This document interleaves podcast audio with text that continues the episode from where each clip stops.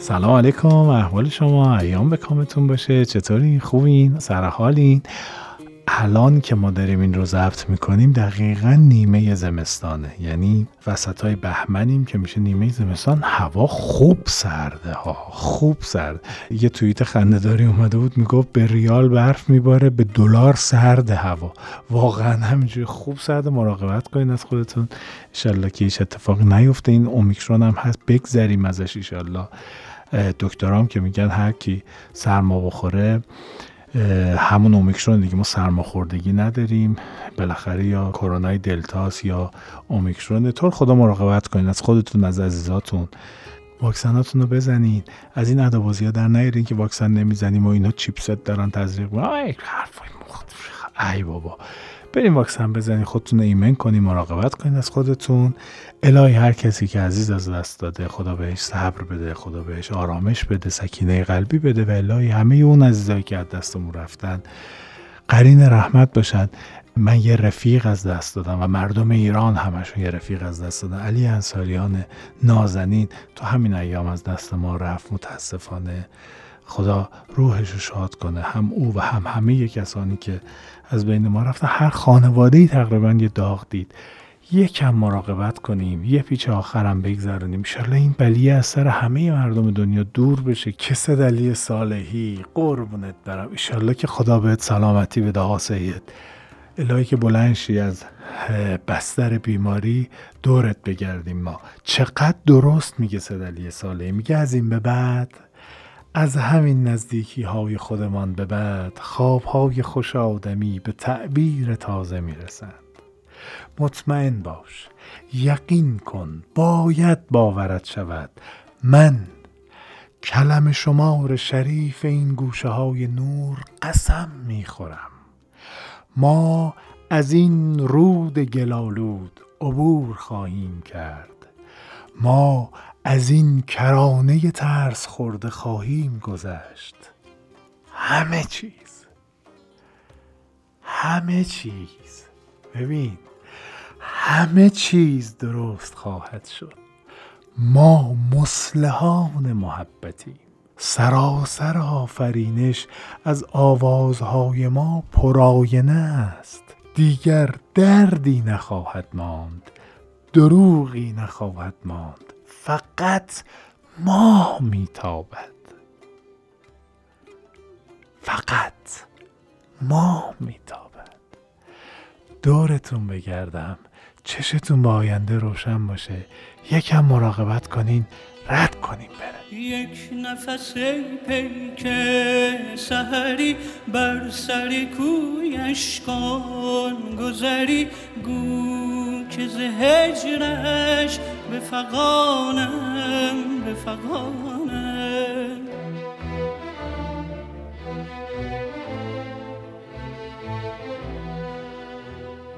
ای که به عشقت زنده منم گفتی از عشقت دم نزنم. من نتوانم نتوانم نتوانم. یه کیفی می‌خوایم بکنیم امروز با سایه. و چقدر این آدم دوست داشتنیه واقعا. یه دو جلد کتاب هست آقا ما رو مست کرده ها این پیر پرنیانندیش. هی به بحانه های مختلف میریم سرش یه فصلش رو دو فصلش رو می‌خونیم. بعد انقدر به شعف میایم میگیم آقا نامردیه این رو با مخاطبمون نگیم با بچه های را نگیم. اومدیم بگیم بهتون دیگه. اومدیم بگیم ما از رفاقت های پر از درد سر و پر از هیجان و پر از ماجرای یه سری شاعری که بوتن یه سری شاعری که تابو هن اصلا تو ذهن بعضیا انقدر به شعف اومدیم که می‌خوام این شعفمون رو با شما در میون بذاریم. قصه عاشقانه و هجر و بدبختی و آه و ناله و یکی بیاد بزنه کاسکوزه رو به هم بریزه هم نداریم امروز.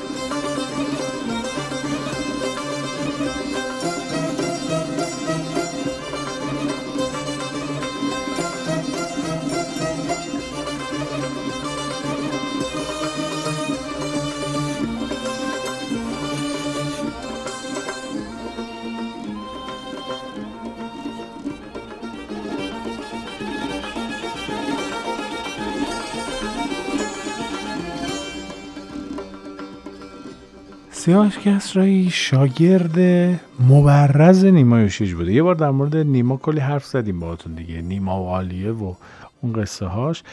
حالا فارغ از قصه های عاشقانه نیما یوشیج نیما واقعا کاراکتری بوده برای خودش. واقعا آدم دونه درشتی بوده آدم قد بلندی بوده تو حوزه شعر و پدر شعر نو بوده واقعا نیما. تعارف که نداریم که. یک عالمه از نسل طلایی شاعران معاصر ما یعنی احمد شاملو سایه اخوان نمی‌دونم سیاهاش کسرایی اینها همه شاگردی نیمایشیج رو کردن. سیاوش کسرایی علاوه بر این که به شدت به نیمایشیج علاقه داشت به شدت هم وسواس و غیرت داشت روی نیمایشیج حالا تصور کنین خونه سایه هوشنگ ابتهاج یه منزلی داره کیا مهمانن؟ جناب آقای فریدون خان مشیری حضرت استاد با اون کرواتشون با اون کت شیکشون در خانه سایه حضور دارن. نفر بعدی نادر نادرپوره نفر بعدی سیاوش کسراییه. نفر بعدی مرتزا کیوان نشستن گده کردن. ببین چه محفلیه خودش بس خودش. همین الان اینا جمع بشن دور هم دیگه 5000 نفر اقلا آدینس اونجا جمع میشه. یه مهمان میاد. مهمانه کیه اخوان سالس. چه خبره. چه خبره اونجا. اخوان یه چند وقتی میفته زندان. بعد میگن که نیما یوشیج رو بردن ازش بازجویی کردن. نیما اخوان رو فروخته. یعنی مثلا گفته که اینا حزب توده و اینا مثلا حزبی و کار می‌کنن. حالا نیما بنده خدا اصلا اگر هم بوده مهر کلیدی که نبوده که تو سازمان که. ولی حالا شایع اینجوری شده بود که اخوان رو نیما یوشیج لو داده. بعد یه شعری لا لا لا لا. اینا یه سری هزلیات هم دارن دیگه. تقریبا همه شعر معاصر هم دارن. حالا یواشکی دایرکتاشون که میریم می‌فهمیم. منظورم اینه که تو محافل خصوصی می‌فهمیم که آقا او خود فلانی هم عجب. این هم هزلیات داره مثلا. سعدی هم داشته مثلا. بقیه هم داشتن. اینا هم داشتن. یه بیت شعر زمانی که اخوان میفته زندان منتشر میشه که یه فوش مادر میده به نیما. یه بیت جوندار سریع هم حفظ میشن میپیچه تو شهر. کی؟ اخوان برای نیما یوشیج. شعر گفته حزلش کرده حجوش کرده. مرا نیمای فلان لو داد مرا لو پیشوای شعر نو داد. ها بریم سرش کنین دیگه. بریم ببینیم که شعرها رو عصبانی کنیم ممکنه چه اتفاقاتی بیفته. همیشه هم فوش فرهنگی نمیدن. یه وقتی هم رک بهتون میگن. اونچه که تو دلشونه که اما که اخوان به نیما گفته. حالا این شعر پیچیده اخوان هم وزنه یه سیاوش کسرایی هم غیرتی روی نیمایوشیج زنگ میزن سایه میگه که در ما باز کردیم. اخوان اومد تو. سایه میگه اخوان اومد تو همان مثل تیری که از چله کمان رها شده به قول خدا بیامرز شفی می‌گفت سیاوش کسرایی از جا پرید به جای سلام گفت سکت چرا این شعر برای نیما گفتی؟ این فوش سیاوش کسرایی دیگه برند سیاوش کسرایی این فوشه بوده. حالا همه اینا رو توی کتاب گفته تو پیرپرنیان اندیش صفحه 996 جلد دوم کتاب. سایه میگه که حالا فریدون نشسته نادر نادر. با همه بلند شدیم سیاوش رو گرفتیم. آقا آروم بگیر فلان کن. نه این مردی که اومده بر نیمایشیش فش داده. سیاوش کسی ما می‌گفت حالا سایه ما اینو گرفتیم. بابا ببنده هنو زشته. اه چی فکر می‌کنن بقیه اگه ببینن؟ ما الان چی فکر می‌کنیم؟ جمع جمع شدن فوش رکیک. بعد سایه رو ببین اونجا نشسته. عده اخوانم آقای کسی من از کردم خدمت که من نگفتم. لطفا محترم باشید. سایه ای چه وضع مهمون نوازیه؟ میگم خلاصه ما آرام کردیم این حرفا. یه دفعه من تشری زدم به سیاوش کرد سیا آروم بگی دیگه. میگه من این شعر نگفتم دیگه. میگه سیاوش یه دقیقه آروم شد گفت جون مهدی تو این شعر رو نگفتی؟ جون مهدی. خدا وکیلی تو این شعر رو نگفتی پشت سر نیما؟ میگو اخوان یه نگاهی کرد و گفت مصرع دومشو من گفتم. بعد قه قه قه می‌زنه زیر خنده. حالا این اسفند رو آتیش ملت دارن میگه آقای مشیری هم احتمالا نشسته از اینجا الگو گرفتن که رفتن. بی تا محتاب شبی باز از آن کوچه گذشتم. همه تن چشم شدم خیره به دنبال تو. اینو بعد از این احتمالا گفتن دیگه. این ماجرا رو تصور کنی. یه فوش ناموسی این وسط هم. بعد اینم ایسکایر می‌بینه این عصبانیه. بعد سر کارش هم میده. می‌بینه مصر دوم شما. بابا مصر اولش کی گفته خب؟ سلسله موی دوست سلسله موی دوست. حلقه دام بلاست حلقه دام بلاست. هر که در این حلقه که در این حلقه نیست. فارغ از این ماجراست. فارغ از این ماجراست. سایه تعریف می‌کنه میگه که یه رفیق جینگی دارن اینا همشون با هم دیگه. حلقه کیوان اصلا معروفه توی حلقه های ادبی اگر نگاه کنیم. میگن حلقه کیوان. کیوان مرسا کیوان یه ادیب و مترجم و نویسنده و صاحب منصب در حوزه ژورنالیسم رفقایی دور خودش جمع می‌کرده که اینها به حلقه های کیوان معروف شده بودن و بعد اینا تو کل کشورم منتشر میشن و پخش میشن اینها. مرسا کیوان خونش کجا بوده؟ شهر ری. سایه میگه اون موقع ها من تو خونه خالم زندگی می‌کردم تو خیابان ایران عین الدوله. یکی از محله های خیلی اصیل و قدیمی تهران. میگه هر روز تاکید می‌کنه. میگه هر روز مرتضی کیوان هشت صبح میومد دم خونه دنبال من. پیاده را میافتادیم با هم دیگه. می‌رفتیم سمت چهار استانبول همون جایی که پلاسکو ریخت یه ذره سمت غرب که بریم توی خیابون جمهوری می‌رسیم به کافه نادری. هنوزم بوی قهوه میاد. من رفتم. اگر که اهل تهرانید یه بار برید از جلو کافه نادری رد شید که ببین چه نوستالژی قدرتمند یا پنجره های کافه نادری می‌زنه بیرون. میگه که می‌رفتیم کافه نادری و حوالی نه می‌رسیدیم و می‌گفت تا نه دیگه همه جمع می‌شدیم. سیاوش کسرایی میومد نمی‌دونم شاملو میومد کی میومد کی میومد جمع می‌شدیم اونجا میزا رو میچسبوندیم. هم نه صبح یه سری شاعر و ادیب. هیچ کدوم هم پول نداشتن. اینا فقط اسم و رسمشون برای ما بوده. خب چهار تا شعر میفروختین. سن سشه گیرتون میومد می‌گفت میز رو میچسبوندیم به هم کافه رو به هم میریختیم. شلوغ می‌کردیم. بعد خودش تعجب میگه میگه نمی‌دونم چرا ما رو بیرون نمی‌کردن از تو کافه. آخه می‌گفت مشتری های خوبی هم نبودیم. به درد کافه نمیخوردیم. گارسون میومد می‌گفت چی بیارم براتون؟ قربان چی میل دارین؟ می‌گفتیم یه بستنی بده با هفت قاشق هفت قاشق گرفتم برای یه بستنی. سن و سه می‌دادن و می‌رفتن. سایه میگه که ما شاید بیشترین آوردمون برای اون کافه این بود که کافه رو از صبح شلوغ نشون می‌دادیم دیگه. همه فکر می‌کردن که کافه نادری کافه شلوغیه. صادق هدایت هم اونجا زیاد می‌رفت. از کافه خیلی معروفیه کافه نادری.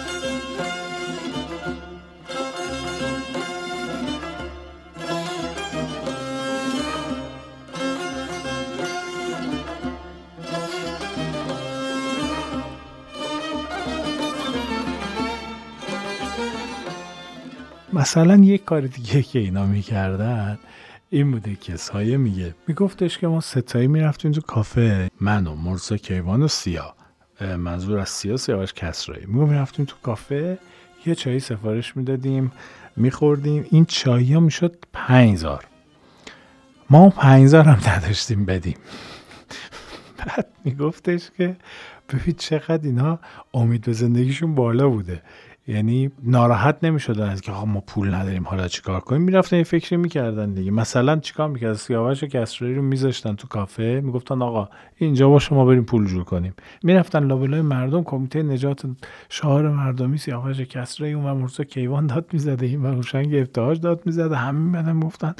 سعاده اونایی که میشناختن دغدغه داشتن حرفا پول رو می‌دادن. بعضی بپرسن آقا مگه گرفتن سیاوش کسرایی رو واقعا؟ میگم نه نگرفتن. این کافه چی نگرش داشته گفته پول چایتون ندیم ما نمی‌ذاریم بیاد بیرون گفت حالا بخواب تنز و شوخی و شیطنت این حرفا پولا رو می‌گرفتیم گفت دو تومن پول جمع می‌کردیم می‌رفتیم پنج رو بدهیمون رو می‌دادیم بقیهش هم دوباره چای میخوردیم آقا حداقل شما که آه نداریم ما نال سودا کنیم یه ذره پسنداز می‌کردین نوکرتم همینجا شاعر شدین تاجر نشدین دیگه قرآن چه کاریه اسم شعرا رو هم بد کردین دیگه. هر کی می‌خواست بعد از شما آقای ابتهاج با احترام به شما من کلاه از سرم دارم ولی بعد از شما هر کی می‌خواست به سمت ادبیات می‌گفتم می‌خوای نون عشق بخوری؟ نمیشه که برو دنبال کار حسابی. ما رو از شاعری انداختیم با این خاطراتتون.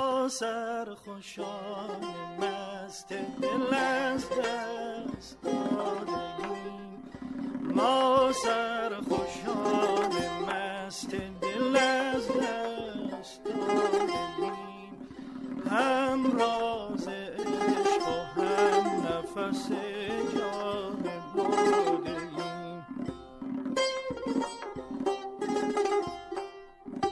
یه چیزی هم من بگم این وسط. ببینید این دیگه توضیحات تیم سردبیریه و داخل کروش هست. شما این رو از خاطرات سایه نشنوید. احساس می‌کنم چرا مثلا آقای سایه میاد اینها رو با افتخار میگه میگه آقا ما سندال سشه نداشتیم می‌رفتیم میخوردیم. زایه نیست مثلا. آقا تو اسمی داری کتاب داری مجله ها چاپت می‌کنن اون موقع هم که مجله ها مخاطب داشتن مهم بود نویسنده بودین شما. الان تیراژ ندارن خیلی هاش رو ورشکستن. ولی اون موقع که یه اتفاقی بود یه سرمقاله یه شعر توی روزنامه توی زندگی یه کشوری رو دگرگون می‌کرد بحران درست می‌کرد جریان درست می‌کرد. مهمترین رسانه ها بودن دیگه. آقای هوشنگ ابتهاج که تو مثلا سلبریتی بودی همون موقع هم سلبریتی بودی آقای سیاوش کسرایی که آرش کمانگیر گفتی اومد داشتی اون موقع آرش کمانگیر رو که خود سایه میگه آرش کمانگیر چقدر جریان درست کرد چقدر معروف شد چقدر بهتر از بقیه آرش کمانگیرها بود. که حالا مثلا اخوان هم گفته ولی میگه سیاوش کسرایی خیلی به موقع گفت چقدر هم خوب شعرش واقعا. آدم میاد میگه یا زشت نیست خجالت نمی‌کشی. مثلا الان ما دست فروشی کنیم یا مثلا بریم یواشکی اعانه جمع کنیم پول جمع کنیم از خلق الله مثلا برام بد نمیشه. ماسک می‌زنیم عینک دودی می‌زنیم کلا می‌زنیم کسی نشناسه اون حرفا. توضیحات ما اینه. من اینجوری فکر می‌کنم. یعنی تیم سردبیریه با مشورت داریم اینو میگیم. فکر می‌کنیم که اون چون می‌دونه داره چی کار می‌کنه آرش نمیاد. میگه یه شیطنت جوانان است دیگه. وگرنه من که مثلا تلکه بگیر نیستم خفت کن نیستم که مثلا ما که اینجا اختلاس نمی‌خوایم بکنیم. ما داریم شیطنت می‌کنیم. با خلاقیت خودم دور هم میگیم میخندیم. ولی می‌دونیم که آقا ما چه دانشی داریم کجا داریم میریم چه حرفی قراره بزنیم چی بخونیم چه اثری در دنیا داریم. احتمالا اینجوری بوده که حس بدی بهشون دست نمی‌داده. نه الان اگر که ما چهار نفر دانشجو باشیم بریم توی یه پیتزا فروشی خب ما یادمونه دیگه می‌رفتیم اونجا بعد قیمت رو که می آوردم من ساعتمو باز می‌کردم میذاشتم موزیکی مثلا اون موقع موبایل خیلی لاکچری بود. میگم آقا من موبایلمو سه ساعت قرض میدم پول این پیتزا در بیاد مثلا. اینا شیطنت بود ولی خب آخرش که رومون نمی‌شد که واقعا بریم این کارو بکنیم که. اینا واقعا می‌رفتن می‌کردن. آقای ابتهاج واقعا می‌رفت پول جمع می‌کرد از خلق الله. از این جهت فکر می‌کنم که اگر می‌خوایم قضاوتشون کنیم باید کامل نگاهشون کنیم و قضاوت کنیم. نادرپور یه سوال از من می‌کرد خب تو میگی که من ازدواج بکنم یا نه؟ میگم نادر جان. تجربه کسی به در دیگری نمی‌خوره. من یه آدم دیگه هستم تو یه آدم دیگه هست اون کسی هم زن من شده با اون که می‌خواد زن تو بشه اونم فرق داره. آقا من یه دمت گرم یه خسته نباشید. به میلاد عظیمی و عاطفه تهیه بگم که واقعا چه کتاب درخشانیه این پیر ندیش و چقدر خوب گفتگو کردن. یعنی من آرزو به دلم موند که توی حوزه مطبوعات اخیرا چه در خبرگزاری ها چه در روزنامه ها چه در سازمان صدا و سیما یک گفتگوی خوب ببینیم. یه معدودن خیلی معدودن. حالا اسم نمی‌برم. چرا می‌برم؟ محمد دلاور مثلا از گفتگو کننده های خوبه. ولی بابا سوال که می‌کنید یه خود حرف طرف رو گوش بدین از حرفش سوال در بیارین روایتی که داره میگه رو دنبال کنین. آخه این چه گفتگوهایی ما می‌بینیم؟ اصلا کهیر میزن آدم. این آقا میلاد عظیمی و عاطف تهیه واقعا اولا که مشرفند به آنچه که دارن گفتگو می‌کنن به موضوع به طرف گفتگوشون به کانتکسی که اون آدم بهش متعلقه و بعد خیلی خوب گوش میدن خیلی بجا سوال می‌کنن و خیلی هم خوب تنظیم کردن. واقعا دست مریضات داره خیلی کتاب پیرپرنیانندیش کتاب روان و درستیه. وقتی که سیر گفتگو رو با سایه پیش می‌برن علاوه بر همه این رفاقت ها و اسمشو بذاریم دل دیوونه بازی ها و جوانکی ها و شلخک بازی ها علاوه بر اینها چقدر حرف حساب بین اینا بوده. سایه میگه که من با سیاوش کسرایی یه مدتی دعوا می‌کردم. چون سیاوش کسرایی یک سال و یک روز از من بزرگتر بود. اون پنج اسفند 1105 بود سایه خودش 6 اسفند 1306 خدا انشالله عمرش رو دراز نگه داره. الان حدود 94 سالشه دیگه آقای سایه. انشالله که 120 سالگیش رو ببینه و سایش بر سر این کشور باشه انشالله تو بمان بر سر این خیلی عظیم آقای ابتهاج دورت بگردم. میگه که آقای سایه چون شعر نیمایی می‌گفت سیاوش کسرایی یه وقتی وزن از دستش در می‌رفت. مثال هایی هم میاره. بعد میگه اول بهش می‌گفتم قهر می‌کرد. بعد میگه چرا بهش می‌گفتم؟ چون با شهریار زندگی کرده بودم. کلی به شهریار نقد وارد می‌کردم و شهریار میپذیرفت. بعد خب انر انر میومدم به هر کی می‌دیدم می‌گفتم اینجا شعر غلطه. و خب همه که طاقت شهریار رو نداشتن سیاوش کسری غر می‌کرد. بعد میگو کم کم یاد گرفتم چیکار کنم. مثلا بهش گفتم شعر دیروزت از شعر امروزت بهتره. یعنی داخل لفافه می‌گفتم بهش امروزیه رو زدی. و میگفتش که وقتی خودش رو با خودش قیاس کردم سیاوش کسرایی پذیرفت. با یه داداشی داشت به نام ایرج. اینا خیلی خانوادگی خانواده منسجمی بودن متحد بودن پشت هم بودن. داداش بزرگش هم بود ایرج. تو اصلا کارش یه چیز دیگه بود. اصلا به هنر و ادبیات و اینها هیچ اشرافی نداشت. یه بار رفتم برای ایرج گفتم ایرج من میگم سیاوش بهش بر می‌خوره. بیا من عروض و قافیه رو به تو بگم. تو برو به سیا بگو. شاید سیا اعمال کنه. دلم نمی‌خواد کسی بیاد بگه که این رفیق شما سیاوش کسرا اینجا شعرش لنگی داره. اینجا مثلا یه هجا کوتاهه. اینجا مثلا یه مصوت بلند بعد میداشت که نداشته. مثلا اینجوری. گفت دلم نمی‌خواد. سیاه رفیق منه. دلم می‌خواد همه جا سربلند باشه. چقدر مشتیه این مرد. بعد میگو هرچند که چقدر تلاش کردم که این رو به ایرج بفهمونم آخرم نفهمید نتونستم منتقل کنم. خلاصه کار خراب شد. میگه هنوزم که هنوزه شعر سیاوش این لنگی ها رو داره. خیلی مشتی بودی آقای سایه. خیلی مشتی بودی. یه نفر این کار با من بکنه یعنی سینه خیز میرم دم خونش ازش چیز یاد بگیرم. معرفت در گرانی است به هر کس ندهند. پر تاووس قشنگ است. به کس ندهند علکی فکر نکنی هر کسی می‌تونه عنوان معظم رفیق رو با خودش حمل کنه. میگه با یار مصاحب شدن و صحبت اغیار این روغن آوی است که در هم شدنی نیست. بیهوده چرا دمزنی از لاف تجرد؟ هر بی پدر عیسی مریم شدنی نیست. سایه میگه که بعد از یه مدت آقای سیاوش کسرایی زنگ می‌زد به من. می‌گفت سایه یه دونه شعر گفتم اینو برام ماشین می‌کنی. گفتم آره بیا ماشین می‌کنم. می‌گفت بعد که ماشین می‌کردم مثلا دستگاه تایپ داشته دیگه. چچق چق چق چق چق چق اینا. می‌گفت میذاشتم بیت اول می نوشتم می‌گفتم سیا بهتر نیست اینجاش اینجوری بشه. میگو ای بابا باز شروع کرد. کلکله اینجا شروع می‌شد میگو بعد از یه مدتی فهمیدم اصلا این ناقلا روش نمیشه بگه که بیا شعر منو بخون.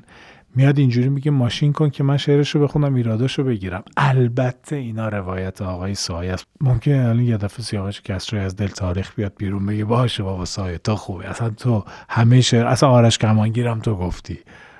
نمی‌دونیم. اینا روایت سایه است و تنها بازمانده آن جمع درخشان. همین آقای سایه است که ما الان رو چشمون میذاریمش. هرچی هم می‌خوای بگی بگو آقای سایه. دیگه بالاخره تاریخ رو برندگان می‌نویسن.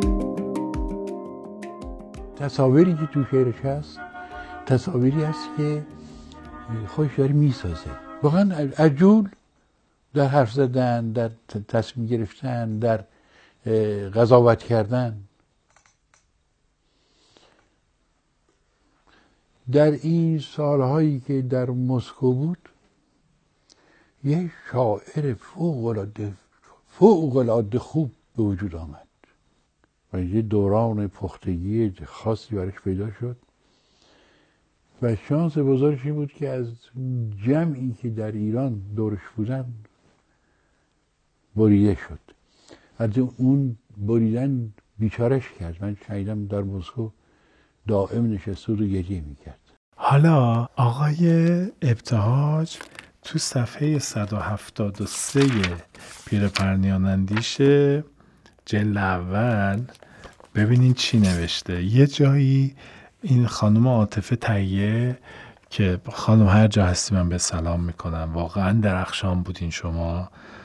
با سایه کل کل می‌کنه. اینو انقدر خیلی سخته دیگه از یه پیرمرد 90 ساله تو بخوای این همه data بکشی بیرون. چقدر حوصله داشته باشی چقدر اون آدم رو باید سر ذوق بیاری چقدر آدم رو باید میگه مستمع صاحب سخن را بر سر ذوق آورد تو باید انقدر reaction های درست داشته باشی که سایه ذوق کنه بیاد بگه تازه اینجاش هم اینجوری بود اونجاش هم اینجوری بود اونجاش هم نه یه پیرمرد نه حال نداره حرف بزنه که. دیدیم دیگه آقای سایه حوصله نداره خیلی وقتا. یه جا سایه سر ذوق میاد و با عاطفه صحبت می‌کنه با خانم تهیه صحبت می‌کنه. صفحه 172 می‌خوام از رو بخونم دقیقا براتون. پاراگراف دوم کتابه.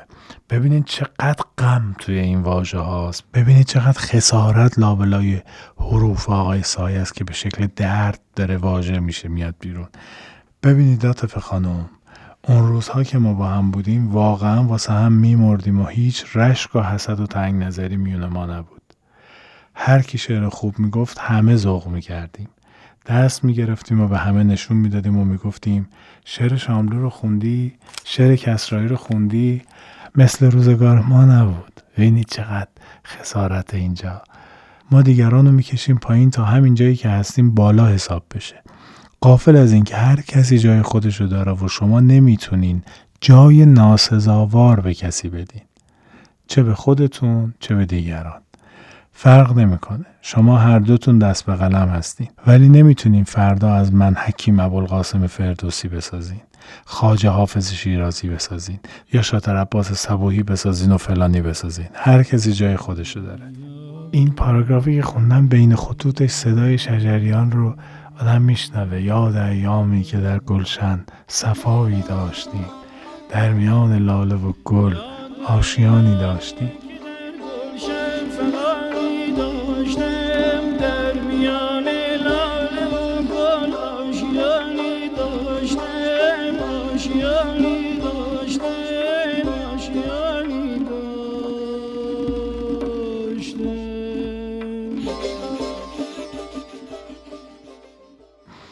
میگه که شاملو هرچی بود استعداد بود. شاملو رو خودش کار نکرده بود. اصلا دست زندگی نذاشته بود شاملو خیلی بخونه. اگر این شاملو می‌خوند و این استعداد رو با تکنیک هم همراه می‌کرد ببینید چه آدم ماندگاری می‌شد. سیاوش کسرایی هم همینطور. میگه سیاوش کسرایی سعدی رو قبول نداشت. من می‌گفتم آقای سیاخان مگه میشه تو ادبیات این مرز و بوم کسی کار کنه و سعدی جایگاه مهمی براش نداشته باشه؟ حسین جنتی تکبیت دارم خیلی دوستش دارم خیلی درخشانه. میگه مرا هرگز نمی گنجد دو معنی راست در باور.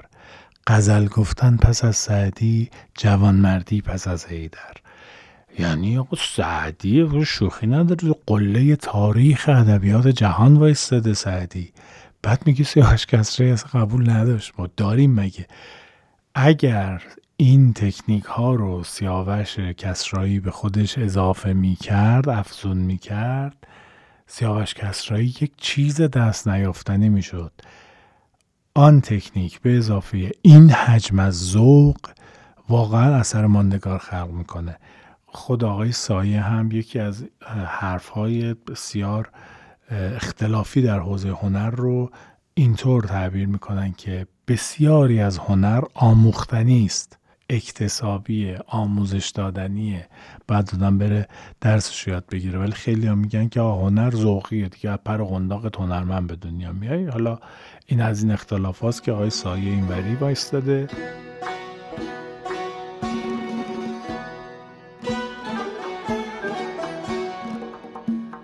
قرارم چی بود از این پرحرفی ها این بود که بگم سایه داره توی خاطراتش تو پیرپرنیانندیش هم حق رفاقت رو ادا می‌کنه هم حق معرفت رو ادا می‌کنه و هم حق انصاف رو رعایت می‌کنه.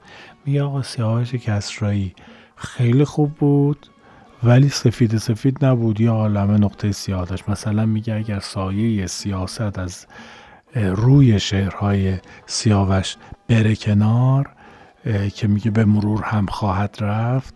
سیاوش کسرایی همه می‌فهمن که چه شاعر خوبیه. ولی با این حال میگه که اصلا وزن رو نمیفهمیده یه وقتی وزن از دستش در می‌رفت. یا مثلا در مورد شاملو میگه شاملو از همه ماها هیچی کم نداشت. یعنی هم سواد داشت هم قریه داشت هم ذوق ولی وقت نکرده بود رو خودش کار کنه رو خودش وقت بذاره و حرفا.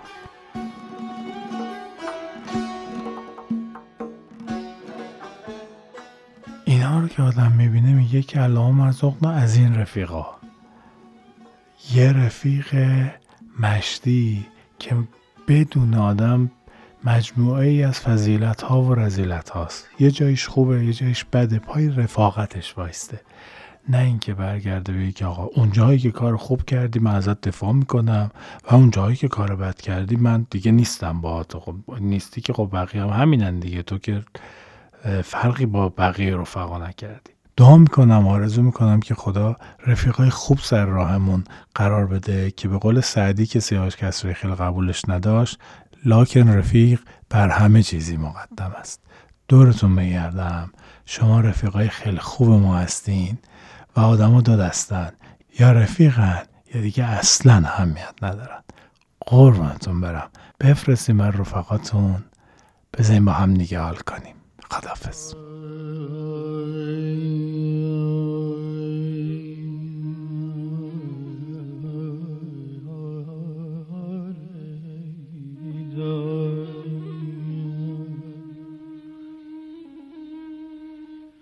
ما گدایان خیل سلطانیم شهربند هوای جانانیم را نام خیشتن نبود هرچه ما را لقب دهند آنی گر برانند و گر ببخشایند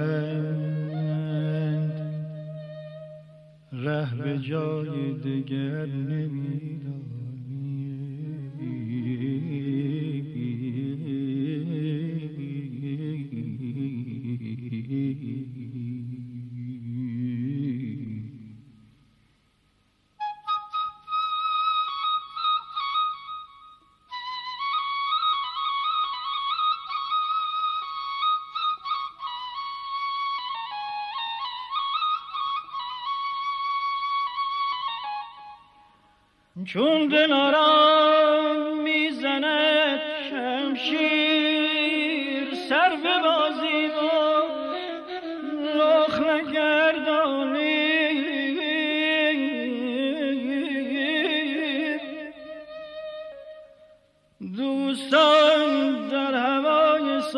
صحبت یار زرفشانند و ما سر افشانی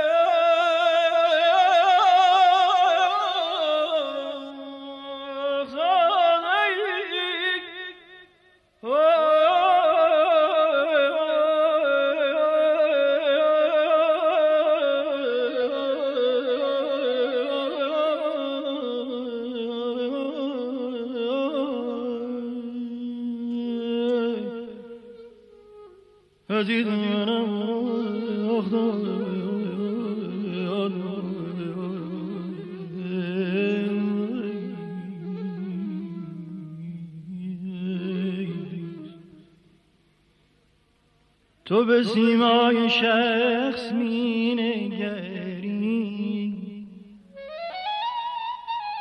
ما در آثار سن حیرانی. ما در آثار حیرانی.